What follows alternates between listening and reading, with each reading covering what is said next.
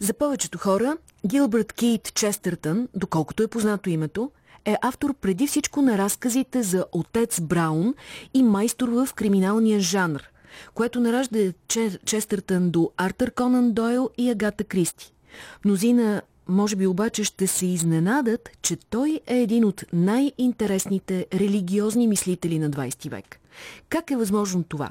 Има ли нещо общо между вярата и криминалния жанр? За това ще говорим с Пламен Сивов, Фундация Покров Богородичен, Списание Свет, портала православие.бг, един от създателите и на акустичния проект за нови градски песни.бг и издателство Омофор, което на практика направи второто издание на, забележете как се казва тази книга на Честертън с есета, тя се казва Ортодоксията. Добър ден на Пламен Сивов. Здравейте, честито Рождество. Честито Рождество.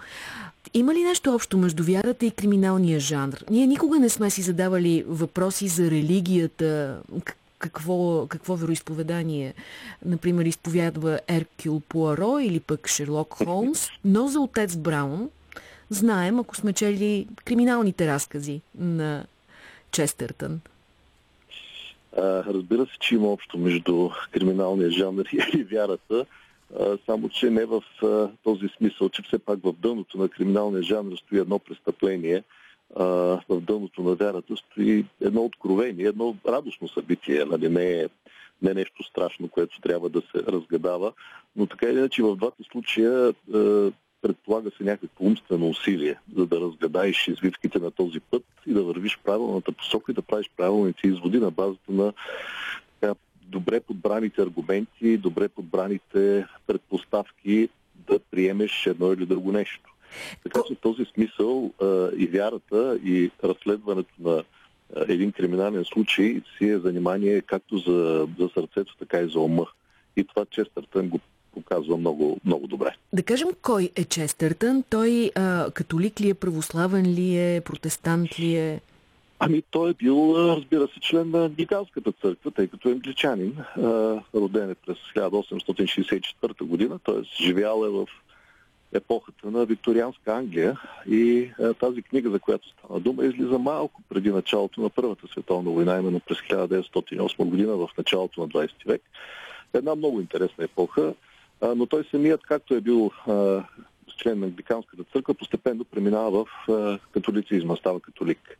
А тази книга се нарича ортодоксия не заради някаква връзка с православието, както може би някои си мислят. той използва тази дума като един опит да очертая границите, разумните граници на една вяра, която почива на здравия разум. За него ортодоксията това е резултат от едно умствено, интелектуално усилие, което го води до вярата е изчистена от нейните конфесионални особености. Между другото, малко по-късно, един друг много известен автор, отново известен повече, примерно с книгите си за Нарния, отколкото християнските си книги, Клайв Стейпълс Луис, той пък издава една книга, която се казва Обикновено християнство. Пак опит да се така сведе християнството до неговите първоначала, до основните принципни положения, преди да тръгнат вече разликите между католицизъм, православие и и протестантизъм. А, така че това е, това е Честъртън. Епохата е много, разбира се, интересна, през която той пише, имайте предвид, че да правиш, да пишеш апология на християнството, защото ортодоксия като книга е точно това. Тя е една разумна интелектуална защита на основните истини на християнството.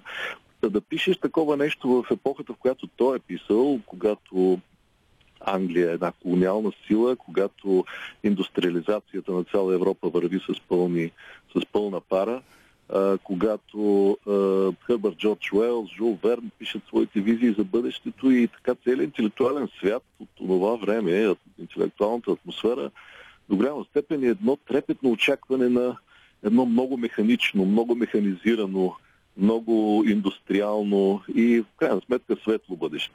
Да, времето на, казвам, че... времето на големия позитивизъм, на научните открития а, и като че ли на забравянето на а, Бога под някаква да. форма.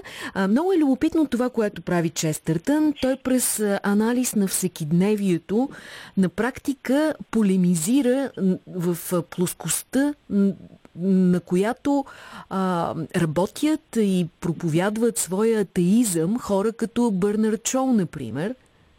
Да, Бърнар Чоу е един от основните компоненти, основните опоненти на, на Честъртън. Те имат дългогодишна много интересна интелектуална връзка, която е свързана с дебата и не техните и разговори, и записани а, така задочни дебати в различни статии, които излизат в английските вестници от това време и до сега могат да служат като някакъв пример за това как се води културен дебат. Защото нито един от тях не променя своите позиции. Честъртън си остава християнин, Бър, Бърнард Чол си остава атеист и агностик но през цялото време те имат едно невероятно отношение, едно невероятно уважение един към друг, нещо, което ние някак сме се сме забравили тук в а, нашето съвреме, особено през последните години с тези социални мрежи, а, как се води един разумен, смислен, задълбочен а, и на първо място уважителен дебат. Нещо, което тия хора са го владеели. Но тогава не само, разбира се, Бърнард Шоу, тогава са творели Оскар Уайлд, е и времето на Бъртран Ръсъл, все пак в философията. Тоест, Честъртън влиза в един задочен дебат с много от големите интелектуалци на това време и преди да напише книгата Ортодоксия, той пише една друга книга, която се казва Еретици.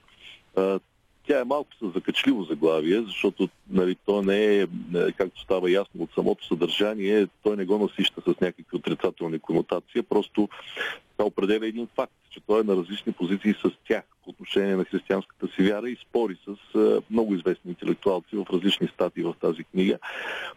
Много интересно е обаче, знаете ли, историята на влизането на тази книга точно в България. Това щях да ви попитам. Това е второ издание. Първото, доколкото да. знам, е през 90-те години под редакцията на Емил Димитров. Защо да. решихте и защо се вдъхновихте отново да преиздадете ортодокси и то точно, разбира се, в навечерието на а, празниците а, и заради панаира, разбира се, на книгата, който е в началото на декември.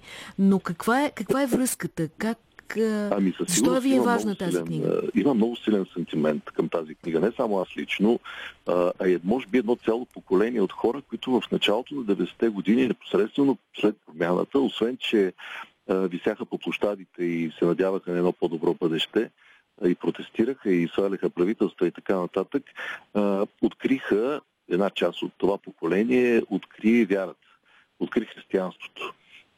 И понеже нямаше по това време, как да кажа, откъде другаде да приемем християнството, освен от книгите, тъй като беше прекъсната до голяма степен тази естествена връзка между поколенията. Много малко от нас бяха израснали в християнска среда.